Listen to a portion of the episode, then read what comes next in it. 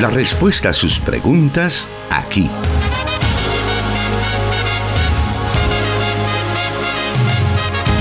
En Solución Bíblica. Comenzamos.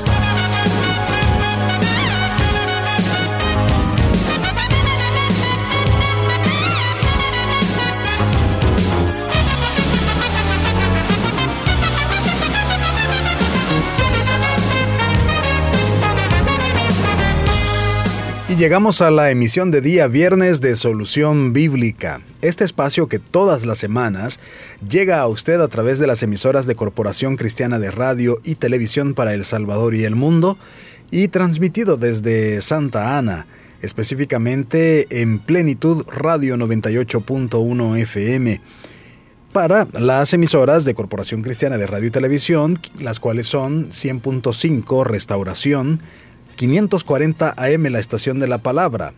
También estamos transmitiendo en la zona oriental del país a través de 1450 AM Restauración San Miguel y en Guatemala nuestros hermanos del 89.1 FM Cielo también se unen a nosotros para que podamos aprender de la palabra de Dios.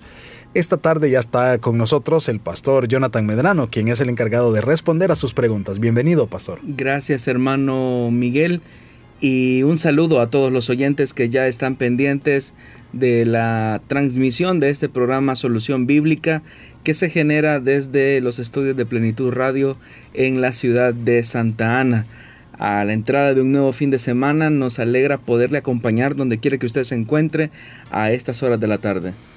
Y es para nosotros siempre un privilegio recibir cada una de las preguntas que usted nos envía por diferentes medios, ya sea WhatsApp, Facebook o por la línea telefónica. Puede hacerlo por todos estos medios y sabemos que Dios nos hablará a través de las preguntas que usted realiza porque todos aprendemos, todos estamos recibiendo instrucción en los diferentes temas que se nos proponen a través de sus preguntas.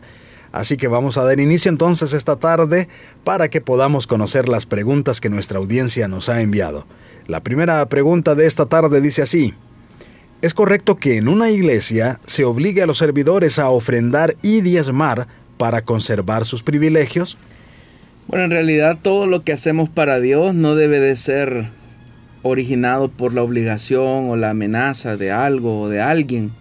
Más bien debe de ser una respuesta de gratitud a Dios por todo lo que Él ha hecho por nosotros.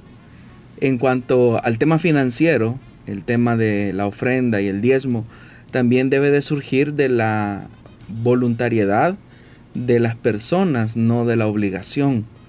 Significa que para los cristianos el llamado no debe de ser el de presionar a otros creyentes para que hagan algo eh, en beneficio de, de algo en específico, sino que debe de ser una respuesta de gratitud a Dios, como ya lo dije, por todo lo que Él ha hecho. Cuando en una iglesia se fuerzan las cosas, eh, por presión, por obligación, lo que sucede es que las personas tienden a reaccionar o con mucha religiosidad, pero eso al fin de tanto pues no eh, produce una auténtica espiritualidad, sino que la gente lo hace pues por obligación, por complacer a un hombre, a una persona y se pierde de perspectiva la razón y el espíritu del por qué se hacen las cosas. Así que una de las cosas que nosotros como pastores debemos de hacer es instruir a las personas a tener una razón de por qué se hacen las cosas y no obligarlos. Es verdad que cada iglesia pues tiene una forma definida de cómo administra los servicios, los privilegios al interior de sus comunidades de fe, pero debemos de recordar que más que una obligación, que las personas sienten hacia la organización, lo que nosotros debemos de procurar es que las personas sientan gratitud a Dios. Y eso es algo que solamente ocurre cuando les enseñamos a través de la palabra de Dios todo lo que Dios ha hecho por nosotros y cómo nuestra respuesta de gratitud se traduce en acciones concretas, en el voluntariado que ofrecemos al Señor dentro de una comunidad, pero también con nuestros ingresos. Lamentablemente, están los dos polos, ¿verdad? Aquellos que con el fin de estimular a sus congregaciones para que se identifiquen con la visión de la iglesia, eh, tratan la manera de estimular la codicia de sus oyentes a través de lo que se ha mal llamado la teología de la prosperidad. Es ese incentivo que se le coloca a las personas, que si usted da esto, que si usted da lo otro, Dios le va a dar esto. Y lo que se alimenta es la codicia del corazón de las personas. Y eso no, no es bíblico, es antievangélico. Pero también está el otro polo, ¿verdad? Aquellos que obligan a las personas a hacer las cosas porque si no hacen esto, no se les va a dar esto, o por si usted no cumple con este requisito, no se le va a dar esto otro. Y eso lo que produce pues es un, una hipocresía, porque las personas pueden estar haciendo algo por interés, o por miedo, o por represión, y no por una actitud de gratitud, que es lo que Dios quería con estas expresiones financieras de parte de su pueblo.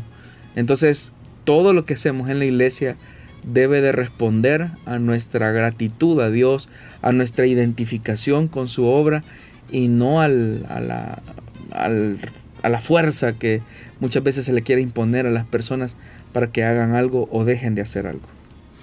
Ahora, la pregunta también, bueno, de hecho es eh, quizá el meollo del asunto respecto a los servidores dentro de una iglesia, llamemos diáconos, eh, protocolo, líderes, todos los que desarrollan algún tipo de privilegio en la iglesia, digamos la iglesia puede condicionar el que sirvan o no respecto a cómo es su vida de ofrendantes o haciendo la práctica del diezmo. Es que se supone que si alguien ocupa un privilegio como servidor, como diácono, diaconisa, eh, cualquiera sea el área de privilegio, es porque es un cristiano que por sus cualidades ha ido destacando. Y obviamente que dentro de esas cualidades lo que se espera también es que la persona haya desarrollado una identificación y un sentido de gratitud hacia Dios. Pero esto no debe de ser ni forzado, ni tampoco em, de alguna manera influenciado de una forma negativa, sino que debe de, ni manipulado es la palabra que anda buscando, sino que debe de, el pastor lo que debe de hacer es instruir en la palabra de Dios, qué es lo que Dios espera de todas nuestras áreas de la vida, incluido el tema financiero. Pero eso no debe de ser una manipulación hacia las personas, sino que debe de ser una identificación. Entonces, quien ejerce un privilegio se supone que es una persona que destaca en cualidades cristianas eh, y también en su identificación con la obra de Dios. Lo que se espera de esa persona es que también al comprender la magnitud de la visión de una congregación local, pues se identifique con esa obra. Pero repito, no debe de ser ni por la fuerza ni por manipulación, sino que debe de ser fundamentado en la enseñanza bíblica. Por eso es que nosotros como, como predicadores debemos delimitarnos a enseñar la palabra de Dios, no a sugestionar a las personas para que hagan algo que nosotros queremos que hagan. Cuando las cosas fluyen de manera natural por la obra del Espíritu Santo y la aplicación de la palabra, hay un regocijo en el dar. Uno de los pasajes que a mí más me admiran es cuando em, allá en el libro de Éxodo, pues hay una necesidad pues de elaborar todos los implementos y utensilios que se van a necesitar en la tienda de reunión, en el tabernáculo. Y obviamente que vemos que Moisés eh, estimula al pueblo para que también se identifique con esa obra. Y dice la Biblia que los israelitas se identificaron tanto que llegó un momento en que Moisés tuvo que decirle a la congregación que ya no siguieran dando porque se tenía en abundancia, en exceso. Y él les dice, ya no. Pero eso de lo que habla es que Moisés supo delinear la identificación que ese pueblo tenía hacia Dios. Y por eso es que ellos expresaron su gratitud a Dios con sus propiedades, con sus ofrendas, pero fue eso, una identificación. Entonces, todo en la iglesia, todo en el Evangelio, debe de ser una respuesta de amor, no de obligación. Si hay alguien que, que se siente obligado a hacer algo, no lo haga. O sea, no es algo que, que es agradable a Dios. O sea, no, hay una, no debe de ser eso eh, lo que prime al hacer una actividad o realizar una acción sino que debe ser un gesto de amor y de gratitud a Dios. Las motivaciones correctas eh, condicionan las acciones correctas. Muy bien, es así como hemos dado inicio al programa Solución Bíblica con esta primera pregunta. Falta mucho para que este programa termine. Tenemos muchísimo tiempo para aprender, así que manténgase con nosotros conectado. Vamos a la primera pausa y volvemos.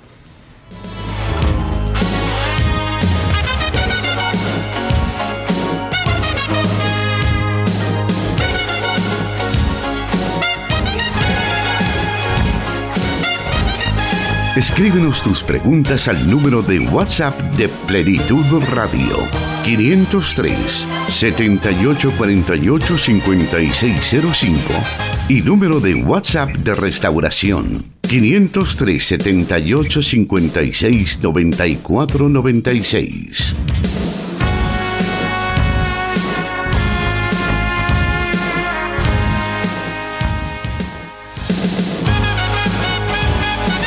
Acaba de escuchar los números a través de los cuales usted se puede comunicar con nosotros, los números de WhatsApp.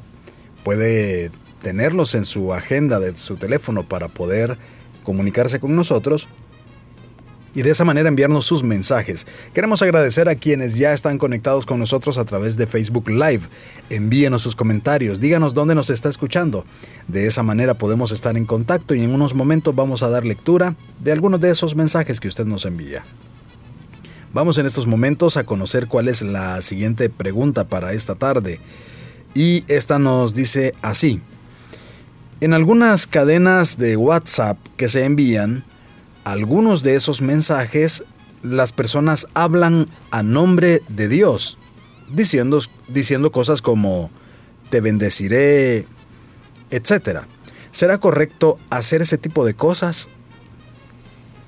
Bueno, las personas como que encuentran su manera de enviar formas de evangelizar o de compartir la fe a través de esas cadenas, pero en realidad yo no es mi opinión muy personal.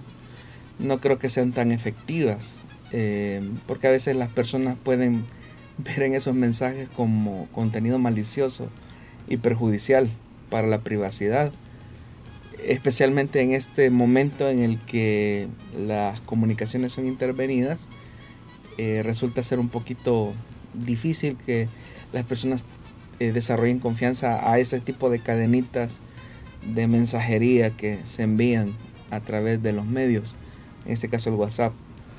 Eh, si la pregunta va en el sentido de, de utilizar el nombre de Dios en vano, pues habría que ver el contenido, ¿verdad?, de lo que dice ese mensaje. Pero eso es tanto también como hay ciertas alabanzas, ¿verdad?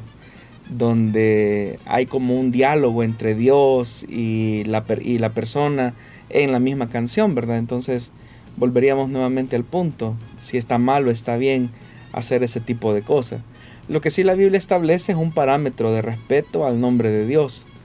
Es decir, que debe de existir una, una condición de respeto, de temor reverente a Dios. Entonces, pudiera ser que se utilice eh, un mensaje en el que se le atribuye a Dios, eh, pero debe de ser con respeto, eh, debe de ser con un contenido bíblico, no solamente el hecho de alimentarle la, estima a una persona, como muchas veces ocurre, como diciendo cosas que a veces no tienen ni siquiera fundamento bíblico, más que todo tratan la manera como de alimentar el egocentrismo de la persona, algo así como una mezcla de filosofía, de, autosuperación, eh, un poquito de coaching y algo de Biblia, ¿verdad? Entonces ahí siento que raya a veces un poco en lo absurdo.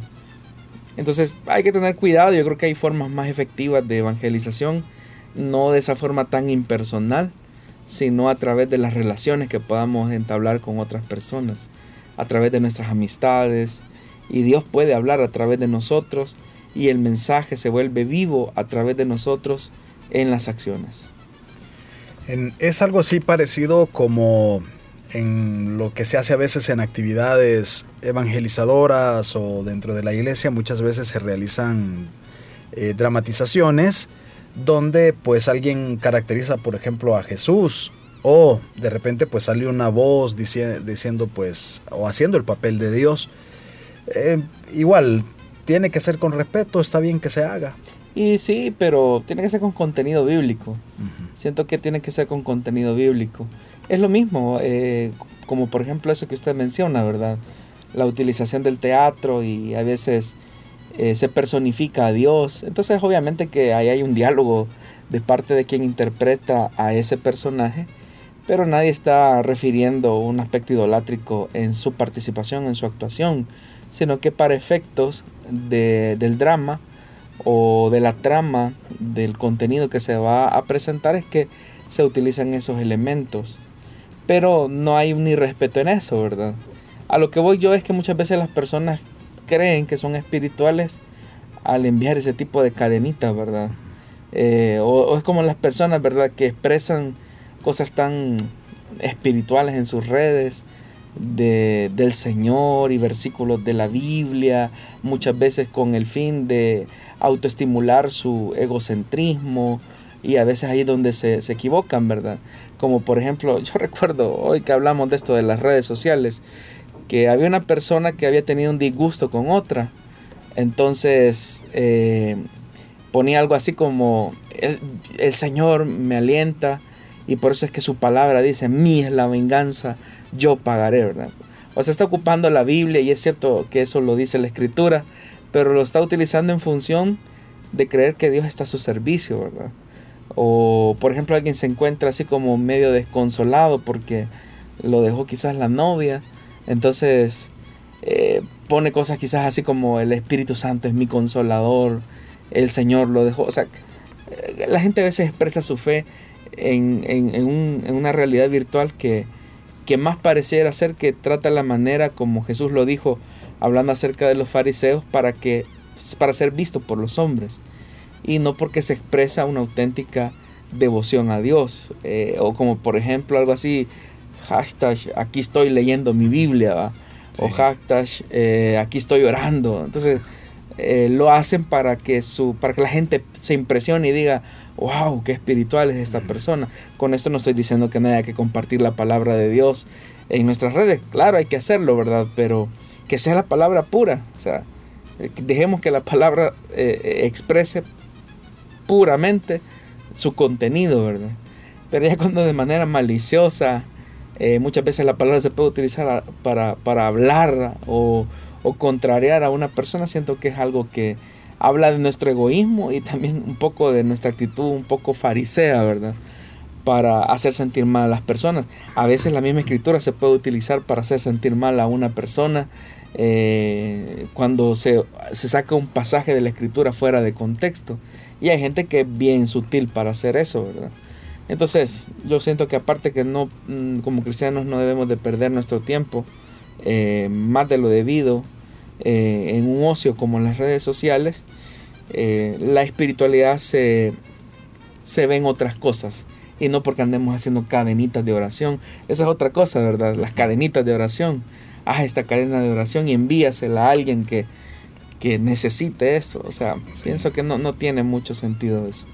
Sería más apropiado que de manera personal pudiéramos acercarnos a las personas a quienes aún a través de las redes sociales, a las personas que queremos alcanzar para, para el Evangelio. Es que el Evangelio siempre fue una comunidad relacional, es decir, no fue una expresión de fe distante, fue una relación de cercanía, una relación de intimidad, y eso solamente es posible cuando hay una relación física eh, cercana, estrecha entre los individuos. Eh, por eso es que esa idea de iglesia virtual eh, solamente fue posible cuando, por las restricciones de la pandemia, las iglesias tuvieron que recurrir a este recurso, ¿verdad? De llevar el Evangelio a través de los medios digitales. Pero hoy que se ha dado la reapertura, hay muchos que se acomodaron a eso, ¿verdad? Bueno, ¿y, y por qué no mejor eh, transmitimos el culto, que el pastor nos predique y nosotros desde nuestra casa y, incluso podemos enviar las ofrendas.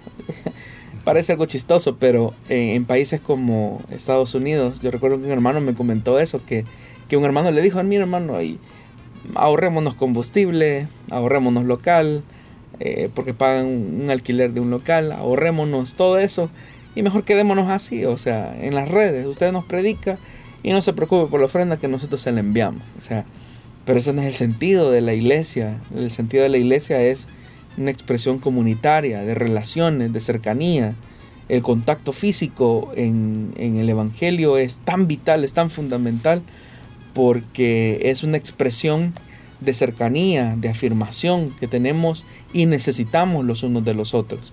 Así es que, eh, como usted bien lo dice, quizás en vez de andarle mandando cadenitas de oración, sería bueno que usted se acercara y, y, ore por esa persona o, o, comparta de su fe con esa persona.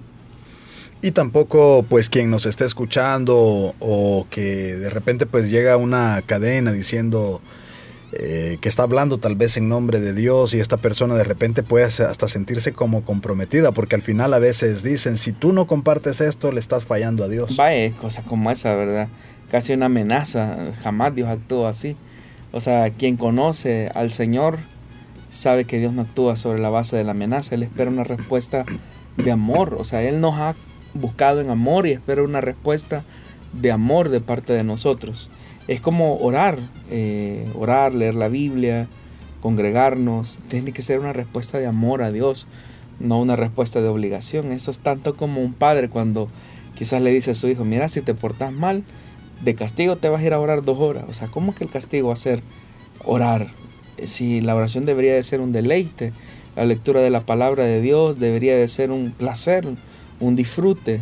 Entonces no, no, no podemos condicionar o limitar las experiencias espirituales a ese tipo de amenazas. Es lo que estábamos hablando. No es la, forma bíblica en la que debemos de relacionarnos los unos a los otros. Muy bien, qué bueno que podemos también tener esa luz en ese tipo de situaciones que son muy comunes hoy en día, sobre todo los que poseemos redes sociales, que creo que ya hoy es la mayoría de personas quienes pues a través de esos medios estamos recibiendo comunicación con nuestros hermanos, con nuestros familiares, pero debemos también tener cierto cuidado para no caer en situaciones que nos puedan afectar nuestra vida espiritual.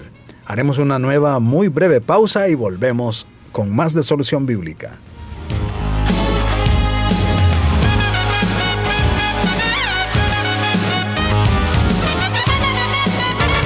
Solución Bíblica. Puedes escucharlo en Spotify.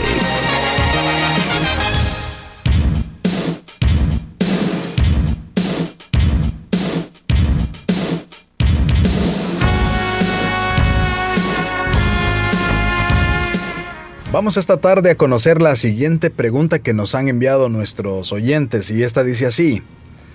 Dios les bendiga hermanos de Solución Bíblica. Tengo un pariente a quien lo obligaron a bautizarse en agua y desde entonces él asegura que ha perdido su amor por Dios, pues él se siente mal pues dice que no estaba preparado. ¿Podría decirme, qué podría decirme al respecto?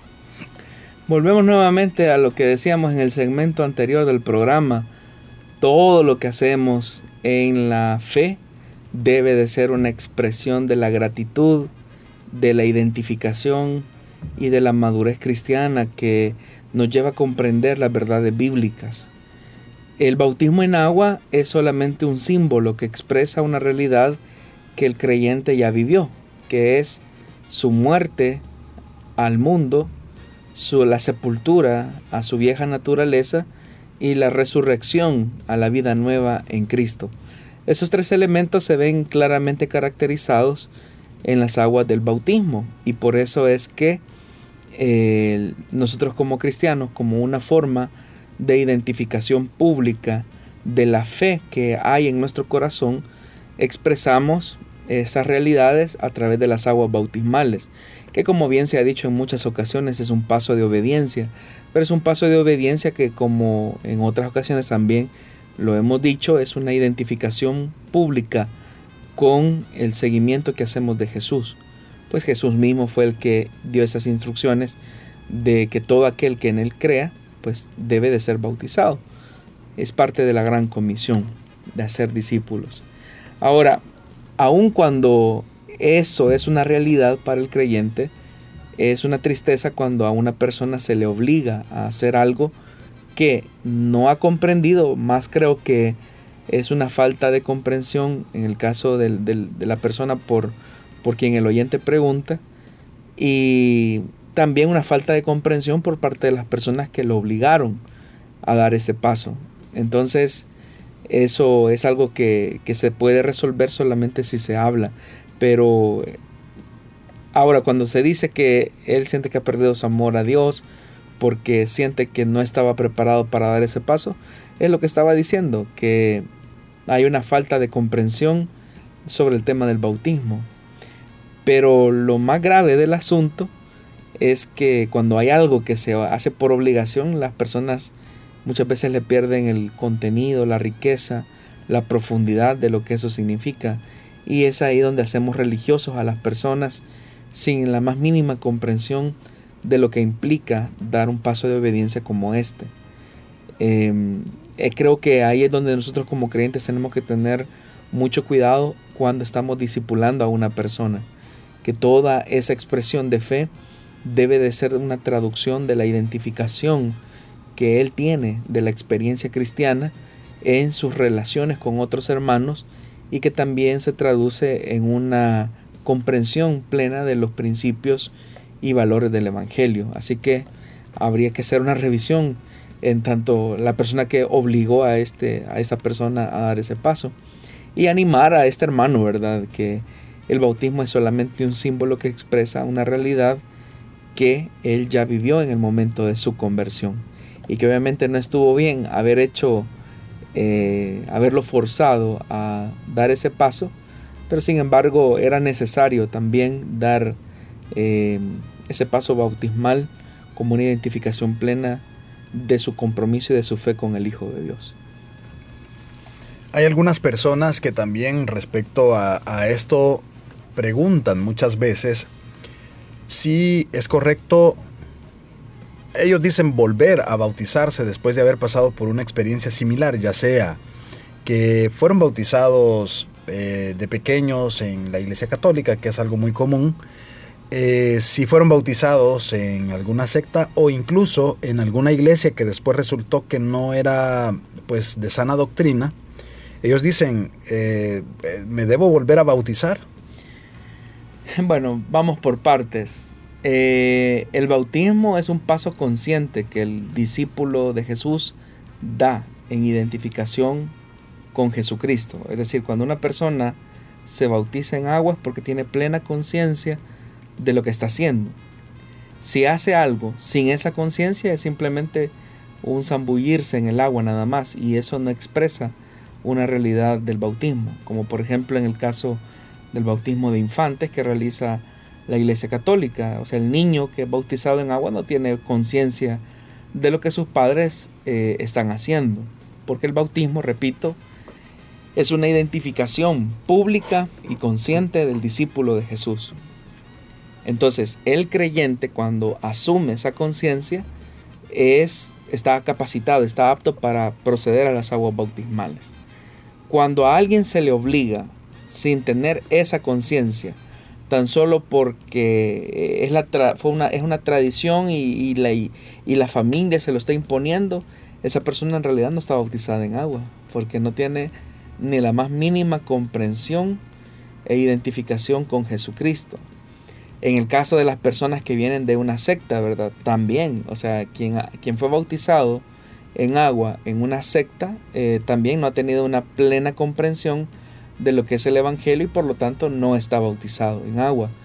El bautismo, repito, tiene que ser un acto voluntario de obediencia y con plena conciencia de los elementos que al principio describí. Muerte, sepultura y resurrección a una nueva vida en Cristo. Eh, esa comprensión debe de ser valorada a la luz de la gracia que se reveló en la persona de Jesucristo. El bautismo no añade ni resta a la salvación que ya recibimos. Por eso es que hablamos de un acto simbólico de obediencia.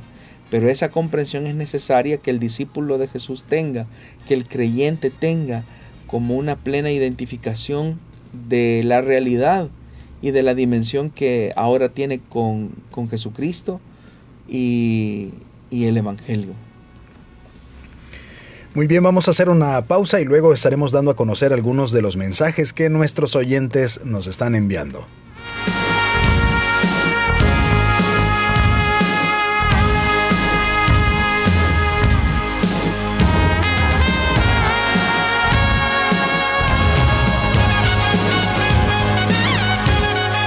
Solución Bíblica. Puede escucharlo en SoundCloud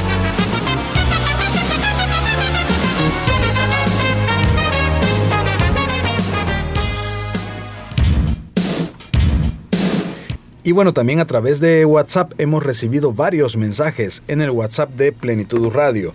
También nos envía un, mensaje nuestro hermano que dice, Dios les bendiga hermanos, les saludo desde Estados Unidos. Me congrego en una iglesia cristiana y soy líder de una célula y el pastor nos pone cuota mensual de cierta cantidad de dinero. Esto respecto a la primera pregunta. Ahora, yo eh, tal vez pastor eh, aclarar eh, que a veces surgen ciertos proyectos donde a los, eh, a los hermanos se les dice, o a los líderes se les dice, tenemos que reunir esta cantidad y se les anima a que puedan aportar una cuota.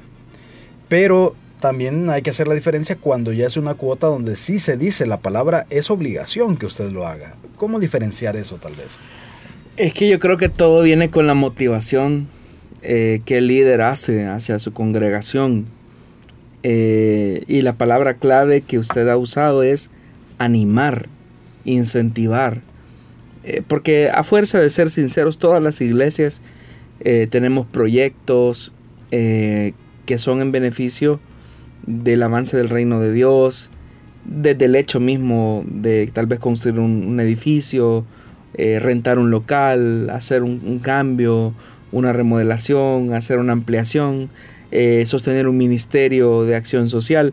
En fin, son muchas las áreas en las que los recursos se utilizan, pero todo parte de la motivación y el, incentivo que los líderes coloquen en el corazón de los hermanos. Una de las responsabilidades de un pastor o de un líder es trazar la visión correctamente y, e involucrar a las personas pero cuando un líder dice, bueno, esto es lo que la iglesia va a hacer y el proyecto cuesta tanto, así que va a ser obligación que cada uno de los líderes o los servidores de esta cantidad. O sea, si se dice así de, esa forma, es una forma muy pésima de transmitir o trasladar una visión. Más bien, o sea, el líder trata la manera de incentivar la necesidad de hacer ese cambio o dar ese paso o emprender ese nuevo reto y tener ese sentido de pertenencia en cuanto a los beneficios que se van a obtener en la obra de Dios si se hace eso. Y yo creo que las personas de manera muy generosa se identifican y dicen, bueno, es cierto, hay que hacer esta inversión o se debe de dar este paso y debemos de acompañar al pastor. Entonces cuando se hace eso, las personas no se sienten presionadas, sino que se sienten animadas a hacerlo. Y como repito, pues todos en alguna medida tenemos que hacer esos esfuerzos como iglesias, pero eh, debe de, la estrategia está en la motivación, en animar de manera adecuada a las personas para que se involucren en, en, una, en una actividad específica. Ahora muchas veces, y bueno, perdón que me dé vueltas todavía en esto, pero eh, para tal vez poder alcanzar cierta claridad en el asunto. A veces eh, la motivación puede ser como un tipo de... No, no es tanto una presión de, la de manera negativa, sino en el sentido que muchas veces hay que despertar a las personas en decir, esta es la meta que tenemos y estos son los costos de nuestro proyecto como iglesia. Y a veces lo que sucede es que hay como cierta eh, esa misma motivación se vuelve en una cuestión donde se dice, esta es la meta que tenemos que alcanzar. Hermano, vamos acá, hagámoslo, podemos, sí podemos, por ponerle un ejemplo, ¿verdad?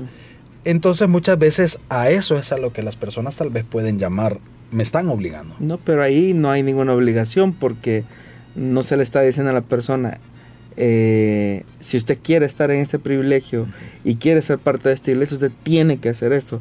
Ahí hay una obligación, ¿verdad? En cambio, si se incentiva una visión, si se motiva una visión, hermanos, eh, tenemos este proyecto de construcción de estas aulas para los niños de nuestra iglesia. Ustedes saben en qué condiciones están nuestros niños. Entonces vamos a esforzarnos entre todos para alcanzar esta meta. Y la meta es eh, cancelar eh, un crédito bancario. Y para eso se necesitan tantos socios que nos puedan ayudar a sostener este proyecto. Bueno, eso es distinto, pero no se le está diciendo de manera personal a la persona, eh, la redundancia, de manera personal a, a los miembros de la, de la, iglesia, mire, usted tiene que, o sea, no, es distinto, sino que los que deseen participar del proyecto, usted puede identificarse de esta y esta forma. Por ejemplo, nosotros acá en la iglesia, en la iglesia local, eh, nosotros tenemos un proyecto en alianza con Compasión Internacional donde estamos atendiendo a más de 300 niños en condición de pobreza y también en riesgo de, de violencia.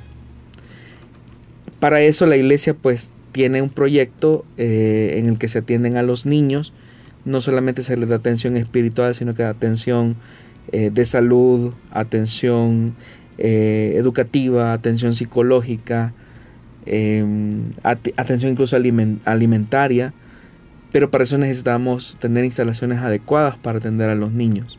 La iglesia adquirió un, crédito para poder desarrollar ese, esa infraestructura, un edificio digno para nuestros niños. Obviamente que como es un crédito a largo plazo, se necesitan socios que se puedan involucrar para ayudarnos a cancelar la cuota del crédito con el que fue posible construir ese edificio y así también tener las condiciones adecuadas para desarrollar este proyecto con, con estos más de 300 niños que no son miembros de nuestra congregación. Muchos de ellos eh, son miembros, incluso eh, son hijos de miembros de pandillas, son hijos de, de padres que están involucrados o está en una situación bastante precaria. Entonces, acá en la iglesia pues se incentiva, tratamos la manera de motivar e incentivar a que los hermanos se involucren como socios del proyecto del CDI. Y por eso es que a veces al finalizar el culto tratamos la manera de motivar a los hermanos para que se sigan involucrando en ese proyecto. O como por ejemplo el proyecto de la radio, ¿verdad? Que son medios de comunicación efectivos por los medios de los cuales eh, se lleva el Evangelio. Pero obviamente sostener un medio de comunicación no es gratuito, no porque seamos iglesia nos regalan la energía o se nos da eh, el pago de la planilla de los hermanos que están laborando en, los medios de comunicación. Todo eso requiere un costo, requiere una inversión. ¿Cómo se logra sostener un medio de comunicación eh, sin pautas publicitarias? A través de los socios que se identifican con la visión y, dan su aporte de manera mensual. Entonces, pero todo eso se logra cuando entendemos la visión y nos involucramos en ella. Y las personas se animan, se motivan. Imagínense, eh, solo por ejemplo en el caso de Radio Restauración, que es una frecuencia nacional, son 36 años de estar funcionando el medio. Eh, acá, por lo menos en el occidente del país, llevamos un poco más de un cuarto de siglo. Eh, cómo se han sostenido los medios, gracias a la identificación de los hermanos. Y a nadie se le ha obligado, ¿verdad? Eh, usted tiene que hacer eso, sino que ha sido la motivación adecuada que se ha dado a la congregación para que la identificación del proyecto camine y la visión pues se vaya cristalizando. Y eso pues es lo que ha sostenido la iglesia por tiempos. Pero de eso a, a obligar a una persona y decirle, mire, usted, si es servidor, tiene que dar esto. Es, ahí donde las personas muchas veces se sienten como un poco eh, agraviadas, ¿verdad? Aunque yo deseo ser honesto, cuando damos algo para la obra de Dios, en realidad Dios no se queda con nada.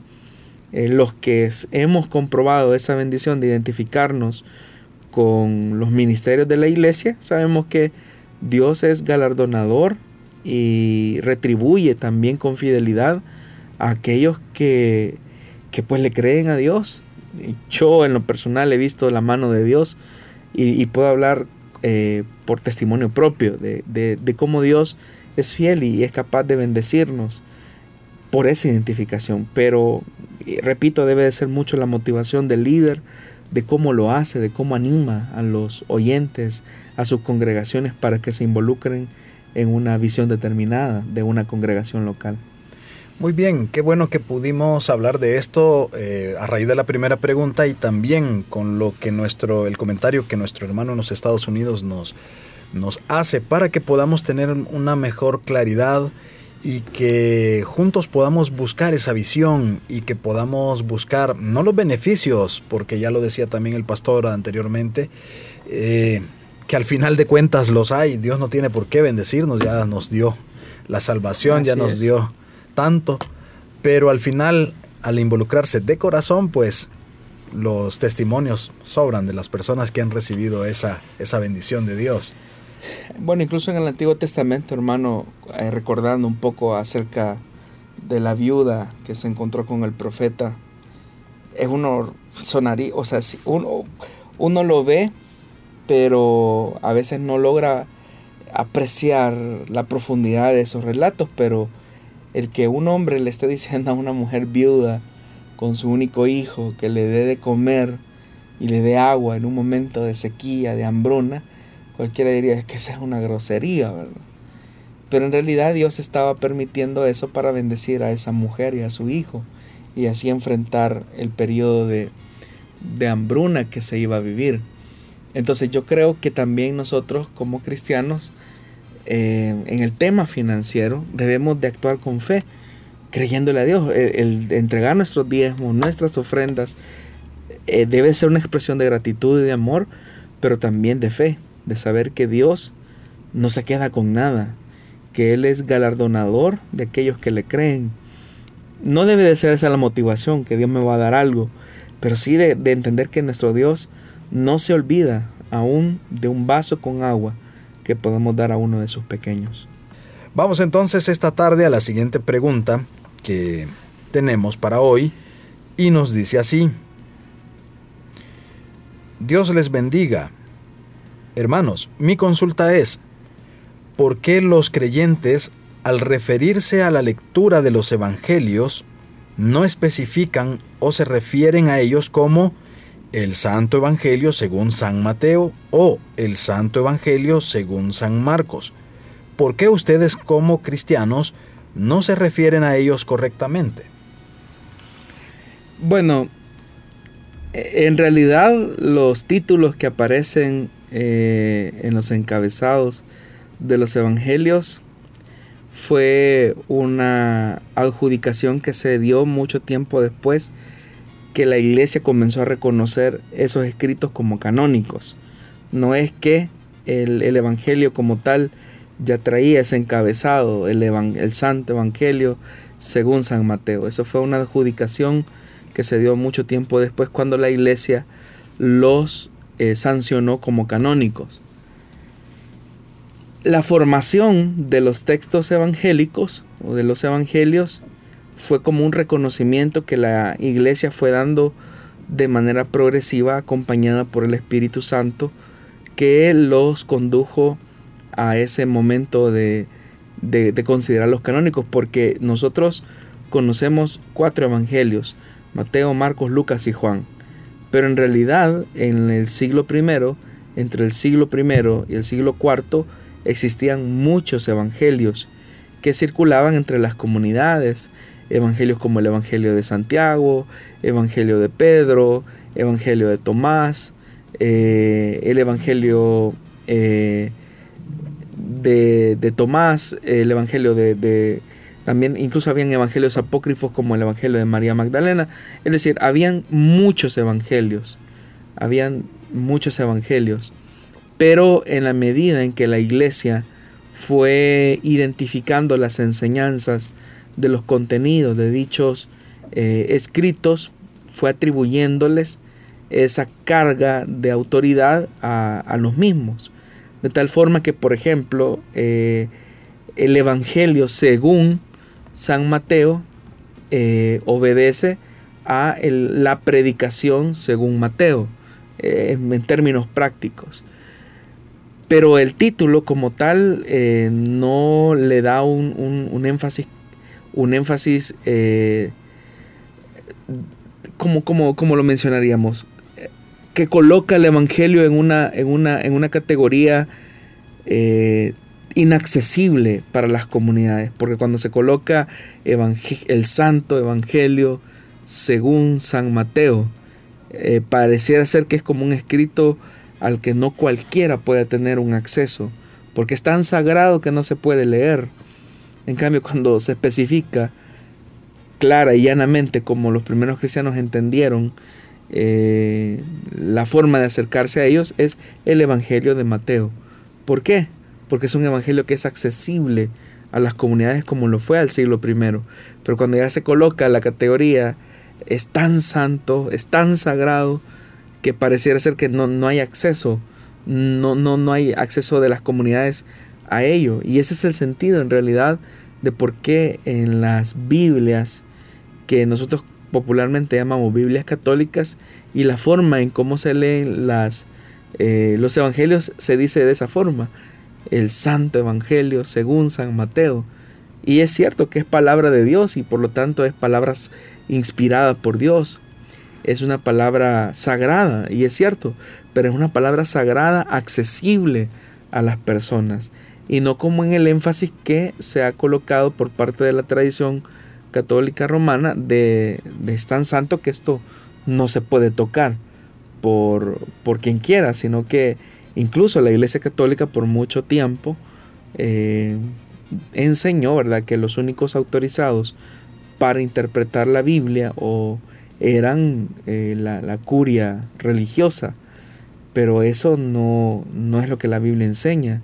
En realidad todos, al ser una nación de sacerdotes, tenemos la responsabilidad de conocer la verdad de Dios y esa verdad es accesible para todos aquellos que que van a ella. Entonces, esa es una de las razones por las cuales eh, no, no, hay una referencia, al menos en las iglesias cristianas, de el Santo Evangelio según San Mateo, porque sí se reconoce en la iglesia evangélica que son escritos sagrados, pero son escritos accesibles para los creyentes.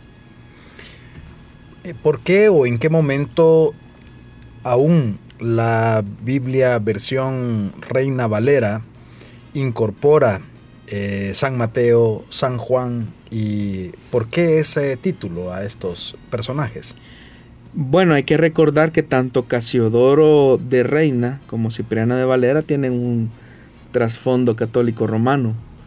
Eh, y, obviamente que la, influencia eh, en la forma en cómo realizaron su traducción se deja ver claramente en, en la versión que ahora conocemos como Reina Valera, ¿verdad? 1960. Eh, está esa, esa categoría, pero repito nuevamente, los títulos que tienen los evangelios fueron, eh, se, adjudicó tiempo después, ya cuando la iglesia comenzó a sancionarlos como escritura sagrada o reconocida como inspirada por parte de Dios. Muy bien, tenemos unos minutos aún para poder resolver más preguntas. Vamos a hacer una breve pausa y volvemos.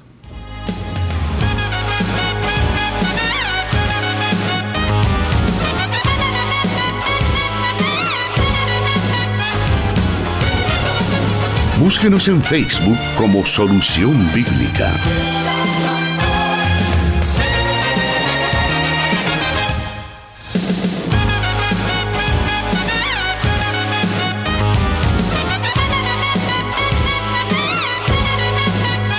Bueno, seguimos adelante con Solución Bíblica ya en la recta final, pero aún queremos eh, transmitir una o la siguiente pregunta que nos han enviado uno de nuestros oyentes y nos dice así: Saludos, soy católico romano. Desde hace meses escucho su radio y comenzado a leer la Biblia evangélica. Necesito saber por qué los locutores de su radio mencionan el santísimo nombre de nuestro Señor Jesucristo sencillamente el Señor el Señor aquí, el Señor allá. Cuando el sacerdote de mi parroquia pocas veces menciona a nuestro Señor Jesucristo como simplemente Señor, porque así se le dice a cualquier hombre humano en esta tierra, nos dice nuestro oyente. Bueno, lo que pasa es que usted está haciendo una lectura del pronombre Señor como, como en el sentido convencional que se utiliza en el español, ¿verdad? Pero en el sentido bíblico, teológico, eh, Señor eh, lo estamos hablando en un sentido de divinidad, en un sentido eh, de poder, de autoridad, de grandeza, como es el énfasis que se da en el Nuevo Testamento al referirse a Jesús como el Señor, el Kyrios, el Señor de todas las cosas. Entonces cuando usted oye que los hermanos se refieren a, al Señor Jesucristo como nuestro Señor, o el Señor no se está utilizando el pronombre en el sentido convencional eh, que se utiliza en, el español, sino en un sentido teológico bíblico, haciendo referencia a la mm, divinidad y a el poder y el señorío de Jesucristo. Ahora, en algún momento podríamos también nosotros pensar en a través de esta pregunta que puede hacer nuestro oyente o cualquiera, en que deberíamos nosotros como evangélicos tal vez ser un poco más específicos en decir siempre o el Señor Jesucristo o el Señor Jesús, que son eh, parte de nuestra forma de hablar también. Yo creo que eh, parte de, bueno, en primer lugar hay que, hay que entender esto, ¿verdad? Que muchas veces como pensamos que solamente nos escuchan oyentes eh, cristianos evangélicos, ¿verdad? Pero el Señor en su misericordia nos permite también llegar a nuestros amigos. En este caso, eh, qué bien que nos escucha este amigo eh, católico. Eh, ella escucha la, la, emisora, supongo que restauración.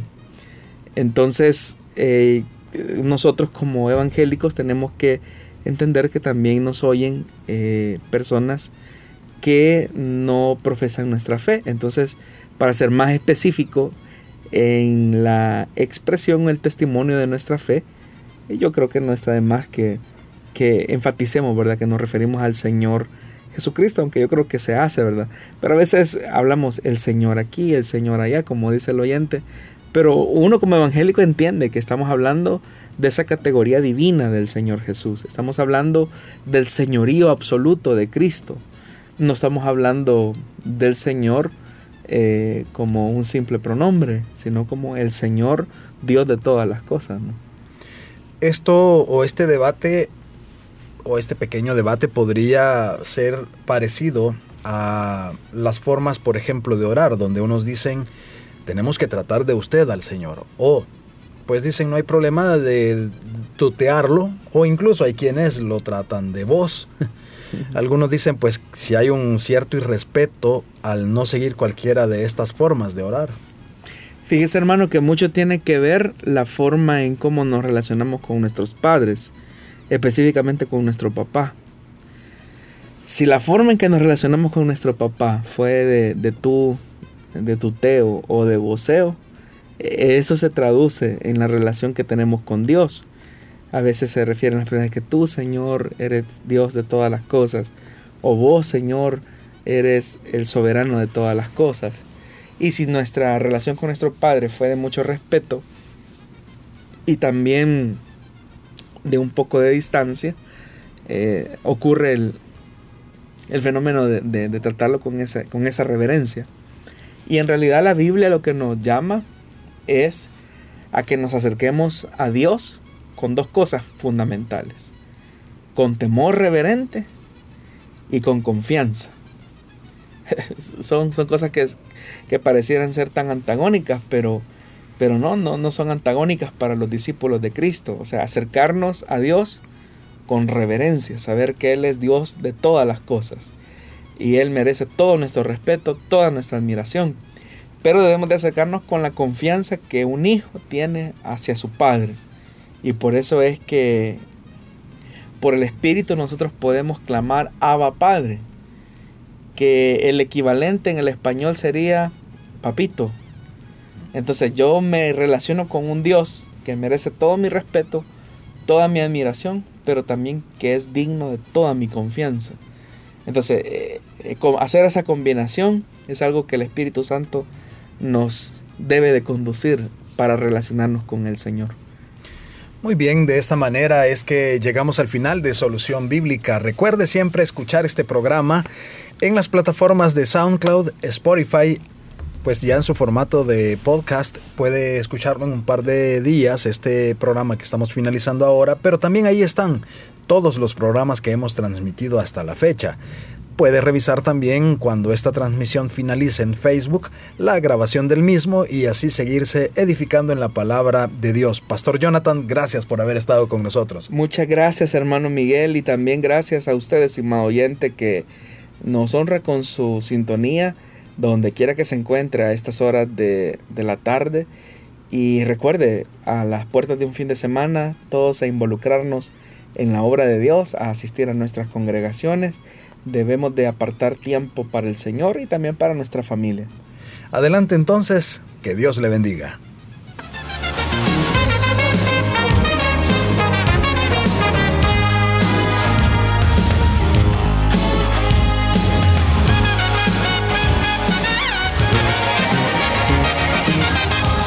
Dios da la sabiduría y el conocimiento.